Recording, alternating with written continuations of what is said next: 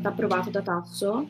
Sì, è stata approvata da Tasso in età più avanzata, quando ormai era uscito dal carcere di Sant'Anna, carcere o ospedale che dir si voglia, forse sarebbe meglio chiamarlo ospedale perché tale era, ma non era ospedale perché venissero preparate delle cure al Tasso, il Tasso era semplicemente detenuto senza la possibilità di eh, uscire insomma, da questo luogo.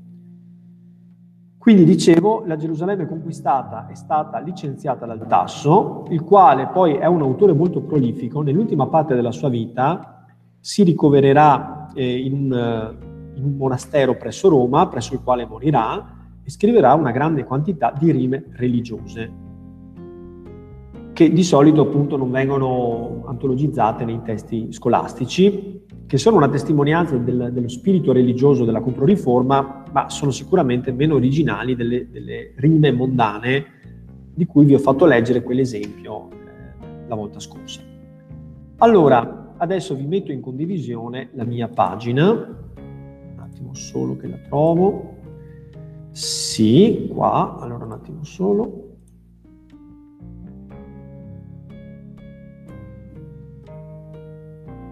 Bene, dovreste riuscire a vederlo. Ecco, come vedete sono le ottave 1 e 5, da, da 1 a 5, della Gerusalemme liberata, cioè della versione che è uscita in varie versioni, è diciamo l'edizione più completa, ma comunque quella che il Tasso non aveva autorizzato che uscisse e che è più corrispondente alla prima stesura. Vediamo insieme, dicevo implicitamente, cercheremo di paragonare queste ottave a quelle di apertura dell'Orlando Furioso per misurare la distanza culturale che passa tra due opere che sì, sono separate da alcuni decenni, ma in fondo non da tantissimo tempo, però vedrete che lo spirito è molto diverso ed è esattamente la distanza che separa il Rinascimento dall'età del manierismo dall'età della Controriforma. Le leggiamo insieme. Ottava numero uno, che è l'inizio, l'incipit del, eh, della Gerusalemme liberata. Canto l'arme pietosa il capitano, il gran sepolcro liberò di Cristo. Molto egli oprò col senno e con la mano, molto soffrì nel glorioso acquisto. E in vano l'inferno vi soppose, e in vano si armò d'Asia e di Libia il popolo misto. Il ciel gli die favore, e sotto ai santi segni ridusse i suoi compagni erranti. Vabbè. Allora, prima ottava, sappiamo tutti qual è l'oggetto dell'incipit, è la materia del canto. E qui c'è, vedete, questa apertura così solenne. Canto l'arme pietose e il capitano che liberò il gran sepolcro di Cristo. Viene subito indicato l'oggetto del canto. L'oggetto del canto è la prima crociata. Qual è il capitano? Goffredo di Buglione, comandante in capo della spedizione della prima crociata. Goffredo di Buglione avrebbe coordinato gli sforzi di una forza eh, multinazionale di cavalieri mobilitati da Urbano II che aveva invocato la prima crociata. Qui dice le armi pietose. Pietose perché pie non nel senso che avevano pietà di qualcuno, pie nel senso osservanti delle regole religiose. E vedete che viene, viene iniziata l'opera proprio sottolineando l'ubbidienza di un condottiero alle indicazioni di un papa. Sarà un caso, ma siamo nell'età della disubbidienza nei confronti della Chiesa, nell'età in cui invece prevale la contestazione dell'autorità del pontefice. Qui invece si sottolinea il fatto che essere pii significa prestarsi al servizio della Chiesa per riconquistare le terre sante. Quindi canto l'arme pietosa e il capitano che il gran sepolcro liberò di Cristo. È stato notato che questo incipit ricalca in maniera praticamente letterale l'incipit dell'Eneide di Virgilio arma virunque cano, canto le armi e l'uomo. In quel caso l'uomo era Enea, cioè il fondatore di Roma. Voi vi ricordate l'incipit dell'Orlando Furioso? Sì. Proprio i primi versi. Con uh, un chiasmo. Sì, Va. ma, ma le parole ve le ricordate? L'arme, l'amore, Gli amori, Le donne, il cavalier, gli armi, l'armi e l'amori, le cortesie, l'audaci imprese, io canto. Questo io canto c'è, no? Giusto? Suonano diversi questi due incipit. Le donne, i cavalier, l'armi, l'amori, le cortesie e l'audaci imprese. sono simili, diversi ma simili. Certo, certo, e di simile c'è eh, l'analoga strutturazione che prende come esempio l'Eneide di Virgilio. Io canto, perfetto. Però nello spirito sono simili. Proviamo a fare un po' di analisi del testo applicata a questi due versi, poi andremo più veloci, eh, non vi preoccupate. In che maniera suona diverso l'incipit di Ariosto? Le donne, i cavalier, l'arme gli amori, le cortesie, le audaci imprese. Io canto. E qui invece canto l'arme pietosa e il capitano che il gran sepolcro liberò di Cristo. Qui parla di una persona sola Sì? e non nomina le donne, ma nomina solamente, eh, diciamo, i fattori che riguardano la guerra e le battaglie. Perfetto, perfetto. Quindi sono perfettamente d'accordo con te. Allora, innanzitutto, effettivamente questo è un aspetto che sembra così un po' sottile, un po' indiziario, però poi viene confermato nel poema. Il poema del Tasso è un poema che rispetta le unità aristoteliche. Che cosa sono le unità aristoteliche? Le unità aristoteliche sono tratte da un'opera filosofica che viene ritrovata e diffusa nell'età del Rinascimento e che comincia ad essere patrimonio collettivo proprio nella seconda metà del Cinquecento. Si chiama La poetica di Aristotele. Nella poetica Aristotele, che si è occupato praticamente di tutte le branche del sapere umano, eh, cioè dalla cosmologia alla, alla retorica, alla, so, alla natura del funzionamento del corpo umano, eccetera, no, alla descrizione del corpo umano, eccetera, cerca di descrivere come si compone un'opera, in partic- un'opera letteraria, in particolare lui parla della tragedia, ma sembra che la sua analisi possa essere estesa anche ad altre opere che non siano, eh, diciamo, la tragedia classica. E lui dice che un'opera deve essere, primo, deve essere verosimile, il principio di verosimiglianza. La gente vuole vedere qualcosa che capisce. In secondo luogo dice, un'opera deve avere tre unità, l'unità di luogo, di tempo e di azione. Forse ne avevamo già parlato. Proviamo a riepilogarla comunque, che non fa mai male. Allora, l'unità di luogo stabilisce che l'azione principale si deve svolgere all'interno di un certo contesto. Quindi Aristotele sembra indicare come più perfetta l'opera che sceglie un ambiente e svolge tutta la vicenda dentro quell'ambiente, in quella cornice. Quindi l'opera invece che preveda una dispersione in molti ambienti diversi, in cui cambiano continuamente i fondali, la scenografia, sembra essere un'opera meno perfetta, così almeno nell'interpretazione degli uomini del Rinascimento. In realtà scopriremo che Aristotele non intendeva affatto dire che quella era una regola che bisognava rispettare, intendeva se- semplicemente descrivere quello che normalmente facevano i tragediografi dell'età classica. Quindi era una descrizione di ciò che facevano comunemente gli autori del suo tempo e non era viceversa una norma da osservare. Ma gli autori del secondo Cinquecento ritengono che la parola di Aristotele non debba essere sfidata.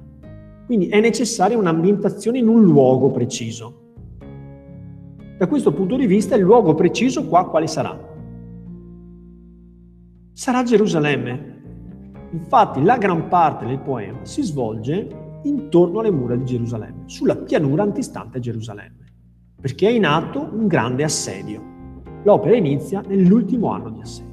Quindi unità di luogo.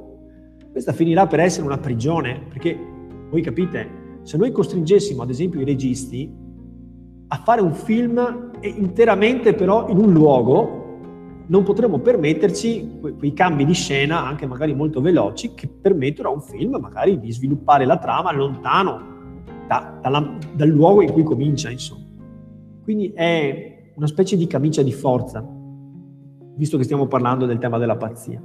La seconda unità è l'unità di tempo, cioè l'azione si deve svolgere in un tempo preciso e circoscritto. Addirittura nella tragedia classica tutto si svolgeva in un'unica giornata, in 24 ore. In un'opera epica come in quella del Tasso ciò non è possibile, anche perché si rischierebbe di non essere verosimili. Cioè un assedio di una città non si conclude in un giorno.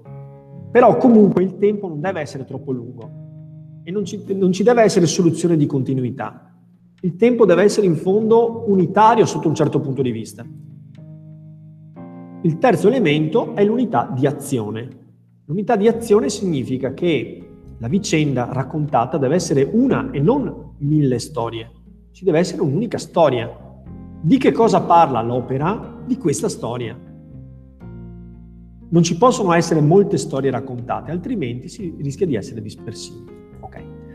Quindi da questo punto di vista sembrerebbe il tasso osservare queste unità, o perlomeno ripromettersi di farlo perché l'opera è incentrata su un grande protagonista, che è Goffredo di Buglione, e su una singola azione, cioè l'impresa della conquista di Gerusalemme, in un singolo tempo, come vedremo poi, l'ultimo anno di guerra, quello in cui la città di Gerusalemme poi a un certo punto cadrà. Secondo i principi aristotelici delle tre unità e della verosimiglianza, come va giudicato l'Orlando Furioso di Ariosto? Sicuramente non rispetta i canoni aristotelici. Perché? Perché, perché ad esempio eh, le vicende si svolgono in diversi luoghi, come può essere il palazzo, il castello, la luna. Certo. certo. Però c'è anche una... Unità di luogo. c'è anche una diversità di, di, azioni, ci sono molte, molte storie, diciamo, come la storia tra Bradamante e, e Ruggero, sì. o anche la, oppure la ricerca di Orlando per, ehm, per Angelica. E anche il metodo di narrazione, in quanto le storie non vengono concluse nel momento in cui vengono raccontate, ma successivamente. Sì, da questo punto di vista vi sembra più moderno eh, Ariosto o più moderno il Tasso? Ariosto. Più moderno Ariosto, vero? Infatti il Tasso deve per forza trovare un modo più tradizionale di scrivere, se vuole rispettare queste unità. Infatti, devo dire che l'incipit di Ariosto dà un senso di, no, di pluralità. Le donne, i cavalieri, l'armi, gli amori, le cortesie, le audaci imprese. Da, da subito l'idea che si tratta di un poema proliferante in cui ci sono tante cose diverse che succedono e in cui la componente cortese è tanto importante quanto la componente eroica. Qui invece sembra prevalere la componente epica e la solennità, mentre la varietà, la, la natura avventurosa del testo era più presente sicuramente nell'opera dell'Ariosto. Quindi in questo, e poi in questo richiamo alle armi pietose al sepolcro di Cristo, l'idea è che la materia sia molto elevata, mentre l'altra sia più giocosa. E infatti noi sappiamo che il modo in cui viene trattata la materia dall'Ariosto è ironico, mentre qui ci sembra di sentire un'impostazione molto più solenne. Andiamo avanti.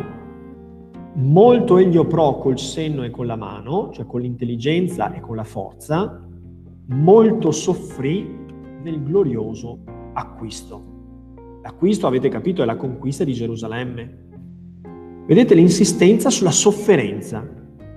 Quindi le armi sono pietose, il gran sepolcro dà l'idea dell'importanza sacrale del sepolcro. Lo sforzo viene sottolineato nei versi successivi, mentre potremmo dire che nel poema dell'Ariosto è la leggerezza, è la giocosità, è il gioco della fantasia che prevalgono. Qui invece è l'aspetto morale religioso, cioè il grande incarico, la grande responsabilità di Goffredo, il quale dovette sforzarsi per portare a termine la sua missione, e sembra proprio essere una vocazione. E in vano l'inferno vi si oppose, e in vano si armò d'Asia e di Libia il popolo misto. Il cielo gli die favore e sotto i santi segni ridusse i suoi compagni erranti.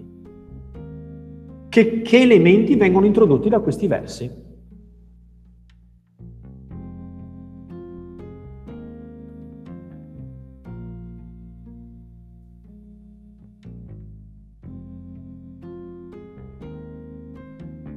Ma Goga, dai, prova a rispondere tu.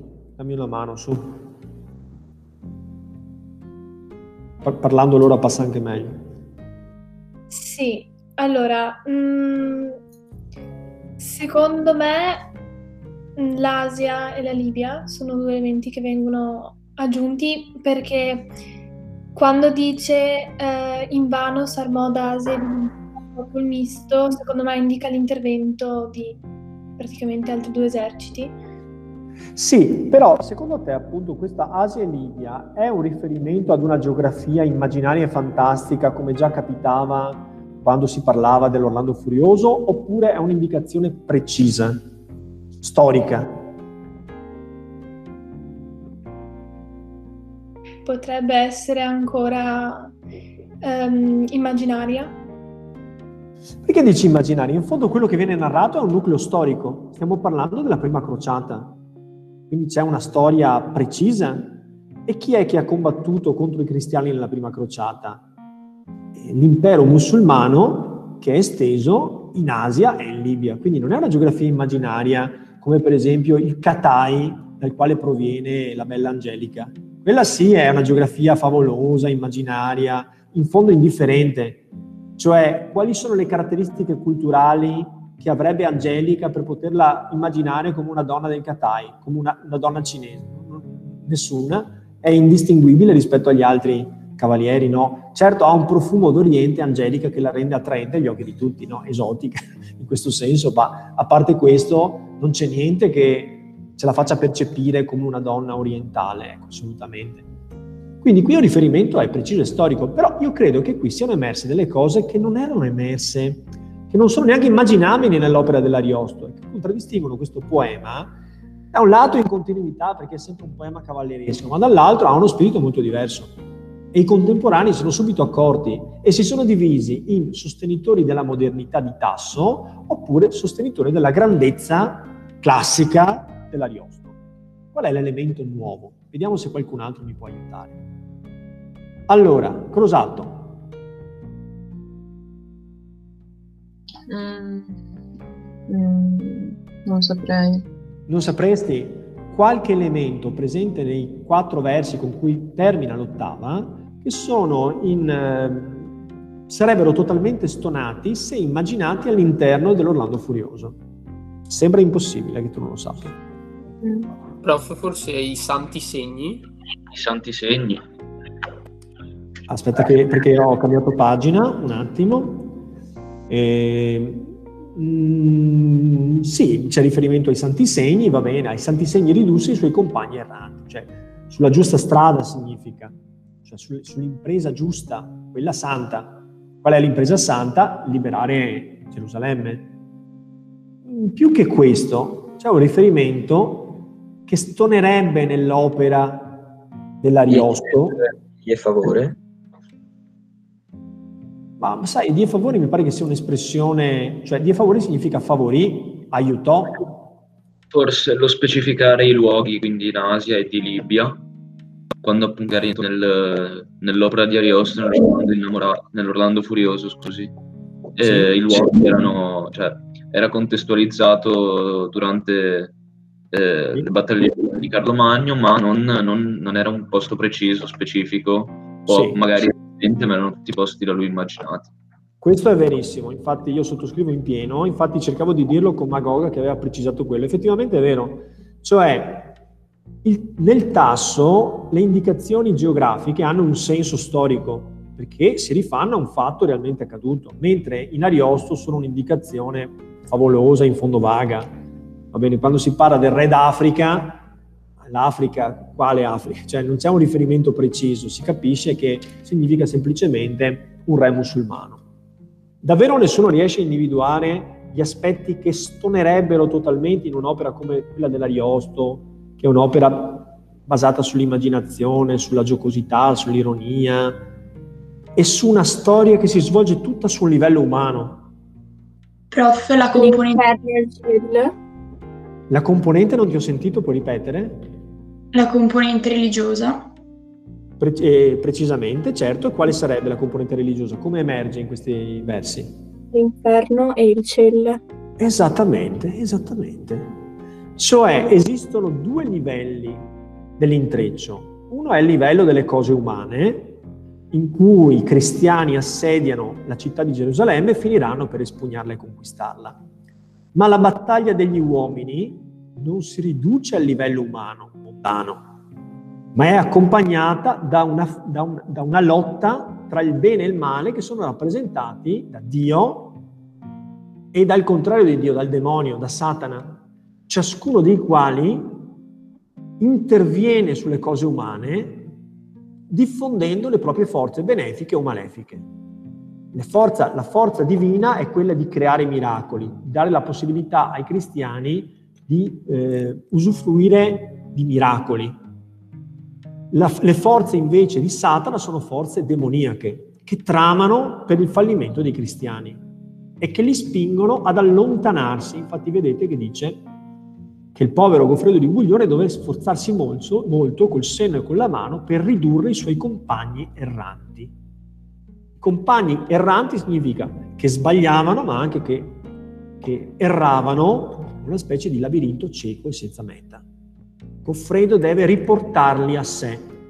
Si può ricollegare questo aspetto ad un contesto più generale, a un contesto storico? Il tema del riportare tra le braccia del capo i compagni erranti che sbagliano scappano. Sì? la Controriforma che comunque cercava insomma, di unificare i cristiani che si erano divisi in varie categorie, diciamo. I gesuiti, se ci pensate, la Controriforma, esattamente. Bene, quindi l'idea che ci sia un cielo e un, eh, un cielo e un Satana, un inferno che si scontrano, che si mescolano, che producono tentazioni oppure divine ispirazioni nei personaggi, è un elemento compatibile con la visione di Ariosto? Mi pare, perché Ariosto risolveva tutte le cose in un piano puramente umano e mondano. Qual è la parte che ha Dio nelle vicende di Orlando, di Rinaldo oppure di Angelica? Nessuna, nessuna parte. Sì, esiste il tema della lotta per la fede, ma non esiste un Dio che interviene nella storia. È come se il livello metafisico rimanesse estraneo alla vicenda umana. In fondo questa era la visione del Rinascimento. Il Rinascimento tendeva a concentrare le proprie attenzioni sulle capacità dell'uomo di essere artefice del proprio destino. Vi ricordate un altro autore che noi abbiamo affrontato che riduce tutto alle capacità umane di agire e elimina dal suo ambito di speculazione lo spettro del divino e del metafisico?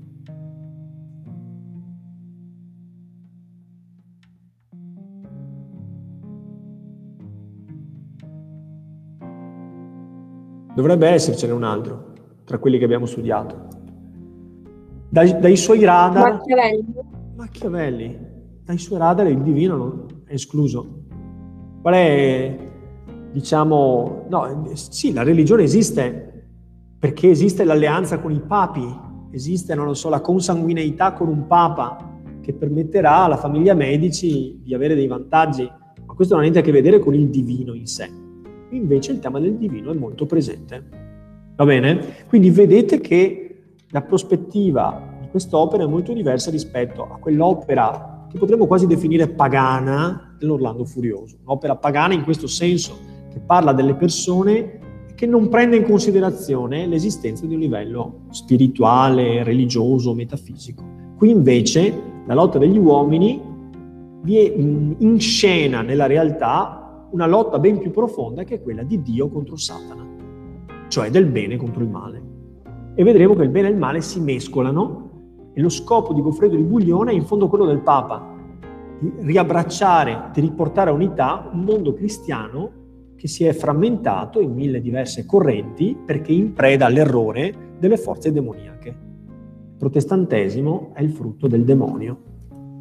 Vedete quindi l'aspetto religioso è molto importante. Si capisce quindi fin dalla prima ottava che abbiamo analizzato quanto quest'opera sia effettivamente, almeno programmaticamente, eh, espressione dello spirito controriformistico. Bene, mi fermo e se non c'è nessuna domanda vi rinvio alla prossima volta per ulteriori delucidazioni.